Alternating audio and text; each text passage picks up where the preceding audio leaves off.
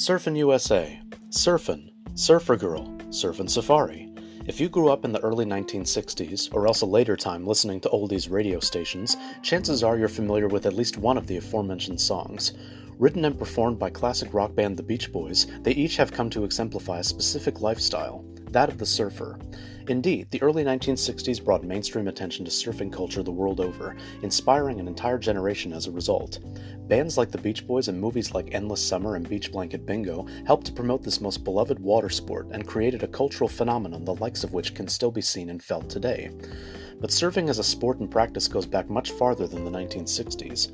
Though its specific origins remain unknown, it has risen from the obscurity of history to the forefront of the popular imagination and continues to gain new followers with each passing year. What is the history behind surfing? Who was the man who brought it into the modern era? And why does the lifestyle and culture surrounding it continue to enthrall us? I'm Chester Sakamoto, your host, and welcome back to the History Loves Company podcast, because history is shaped by all of us. You know the type. Depending upon where you grew up, chances are you knew one of them personally. I was born and raised in Los Angeles and have known and seen several in my time. I'm referring to the quintessential surfer dude. The ones I know often wore flip flops and swim trunks, even to school, and sometimes had longer hair with a generally laid back demeanor. This may sound like a gross exaggeration, a stereotype even, but it was simply who they were. When they weren't at school or focused on their studies, they were often at the beach with their friends, looking to catch that perfect wave on their boards. Such people have become synonymous with beach living and lifestyle and are recognized as such throughout the world. But from where does it all stem? As previously stated, the exact origins of surfing are unknown, but the earliest evidence of such practices can be found in the pottery of the Moche culture of Peru, a pre Columbian civilization that predated the Inca, the oldest of which date back over 3,000 years. Gathering reeds from the totora plant, a genus of bulrush indigenous to the region, they created lightweight, buoyant vessels that could easily traverse great bodies of water. Referred to as the Caballito de Totora, or Little Horse of Totora, by the Spanish Jesuit missionary Jose de Acosta in his 1590 account Historia Natural y Moral de las Indias, or Natural and Moral History of the Indians, they were used primarily for fishing, namely along Peru's Pacific coast or nearby Lake Titicaca. The rider would straddle the vessel, wielding a sort of trident, the latter of which they would use to stab and catch fish. In fact, the Caballito de Totora is still used by locals to this day, and has even become an attraction upon which tourists can ride. While the Moche used such a vessel for primarily practical purposes, the Polynesian peoples of the Pacific, on the other hand, created their own for sport and recreation. In fact, it is to the various cultures of the Pacific Islands that we owe much of our modern concept of surfing. First observed by European eyes in 1769 during Captain James Cook's famous first voyage, shipmate Joseph Banks recorded the spectacle in his journal as follows. Their chief amusement was carried on by the stern of an old canoe. With this before them, they swam out as far as the outermost breach. Then one or two would get into it, and opposing the blunt end to the breaking wave, were hurried in with incredible swiftness. Sometimes they were carried almost ashore. Despite this first account from a Western perspective, the practice of surfing among Polynesian cultures actually predates European contact, likely by several centuries. In many island cultures in the Pacific, the chief or king of a tribe, known as an alii, was by tradition, inherent right, or skill the best surfer in the community, and was granted the best board fashioned out of the finest wood available. As such, he as well as his aristocratic ilk were entitled to the best beaches and surfing spots on a given island, while his constituents, the common people, were allotted separate beaches of their own, though they could gain prestige based upon their surfing prowess.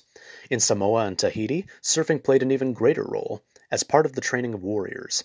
Early European visitors to these remote islands recorded these exercises in discipline and will, with warriors paddling to surf breaks and spending several hours bravely paddling head on into large surf and riding waves. Traditional canoes would often accompany the warriors out into the water, where their crews and the surfers could swap and practice their mastery of both vessels.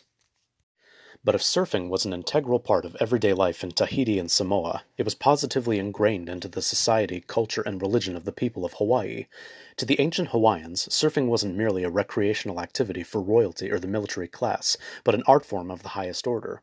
They referred to this art as he'enalu, which can roughly be translated as wave sliding. The construction of a surfboard was seen as a sacred rite, with a kahuna, or priest, a word that has gone on to mean an expert at any given profession, officiating the religious ceremony. The Hawaiians would, traditionally, choose the wood from one of three types of indigenous trees which they reserved solely for this purpose. These trees were the koa, the Hawaiian acacia, the ulu, the breadfruit tree, a genus of the jackfruit family, and the wili wili, a flowering tree of the pea family. Special craftsmen were allotted the task of creating the boards, which were each given a specific shape, the olo, which is thick in the middle, but gradually becomes thinner near the edges, the kiko'o, which ranges anywhere from 12 to 18 feet, or 370 to 550 centimeters in length and requires great prowess to maneuver, and the alaia, about 9 feet, or 275 centimeters in length, which also required great skill to master. Once the board was complete, the ritual practices of surfing began even before its participants entered the ocean, with prayers to the gods for protection and safety from the waves. In the instance of a calm sea, revelers would call upon the gods to deliver great crests. The most skilled of these early surfers were often members of the upper echelons of Hawaiian society, namely chieftains and warriors, and they chose among the best sites around the Big Island in which to practice their craft, two of which are still widely used today Holualoa Bay and Kahaluu Bay, both of which are located off the Kona coast. For centuries, surfing would remain confined primarily to these Pacific islands and the Polynesian cultures that populated them. It wasn't until the early 20th century that this sacred sport first gained international attention. Not surprisingly, it was a Hawaiian who brought it onto the world stage. By the time Duke Kahanamoku was born on August 14, 1890, foreign missionaries in Hawaii had all but abolished the ritual practice of surfing. After all, it was attributed to the Hawaiians' native faith, which naturally had to be eradicated to make way for Christianity. By the turn of the century, only a handful of locals were keeping surfing alive, namely for sport. In his formative years, Kahanamoku swam, surfed, and dived religiously. His first surfboard, which was made in the fashion of the traditional olo style and made out of koa wood, measured 16 feet, or 4.9 meters in length, and weighed some 114 pounds, or 52 kilograms. As a teenager and young man, he won several swimming competitions and broke many records for swimming, including fastest time for the 100 yard, 91 meter freestyle, which he beat in a staggering 55.4 seconds, breaking the old record of 50.8 seconds. As such, he easily qualified for the United States Olympic swimming team, which he joined for the 1912 Summer Olympics in Stockholm, Sweden. He would go on to win a gold medal in the 100 meter freestyle, as well as a silver medal in the men's 4 times 200 meter freestyle relay. He would go on to compete in two other Summer Olympics, the 1920 Games in Antwerp, Belgium, and the 1924 Games in Paris, France, where he won gold medals in the 100 meter and relay and the silver medal in the 100 meter respectively. But of all the water sports for which he gained fame, it was surfing about which he was the most passionate. Between as well as following his retirement from the Olympics, he conducted a series of swimming exhibitions which led him around the world. It was through these events that he introduced surfing to the world at large, as it was only previously known in Hawaii. The biggest and most successful of these exhibitions was held at Freshwater Beach in Sydney, Australia in December of 1914. In fact, his visit proved so influential that he's single handedly credited with starting Australia's surf culture. In fact, a statue of him now stands at the northern headland of said beach, and the Freshwater Surf Club proudly displays one of his signature wooden boards. At this time, Kahanamoku was living in Southern California, where he enjoyed bit parts in Hollywood films. This, combined with his membership at the Los Angeles Athletic Club, provided him the much needed exposure to further promote surfing culture. For through these channels, he encountered several influential people, who in turn began to practice as well as promote surfing as a sport. As in Australia, the surfing lifestyle that would blossom and thrive in Southern California is owed single handedly to him. Since his death in 1968, he has become known as the Big Kahuna, as well as the father of modern surfing. As you can see, this most famous and popular water sport has a rich and fascinating history. From its origins in South America and the Pacific, it has been elevated to legendary status as a sport that both the common people and the elite can enjoy, wherever there are beaches and good waves to be ridden. What is it about this unique culture that continues to intrigue and fascinate us? Maybe it's the inextricable link with summer, with the various freedoms and joys it provides, or maybe it's the bravery and courage of its practitioners stepping into the tempestuous waters in an attempt to tame and conquer the massive swells. Whatever the reason, in the words of the Beach Boys, everybody's gone surfing, and by the looks of it, it shows no signs of stopping.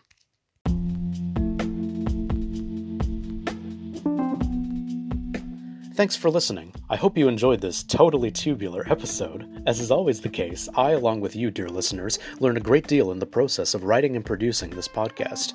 I've never been surfing myself, but I'm more than curious now, and is perhaps something I'll try comes the summertime. If you enjoyed this and previous episodes and would like to support me and my content, please consider becoming a monthly supporter. Just visit anchor.fm slash historylovescompany and click the support button. From there, you'll be directed to three monthly support plans which fit any budget. Liking and sharing help as well, so please do so wherever you listen to your podcasts. Tune in next week for a look at the world's first cities, right here on the History Loves Company podcast, because history is shaped by all of us. This is Chester Sakamoto signing off. See you then.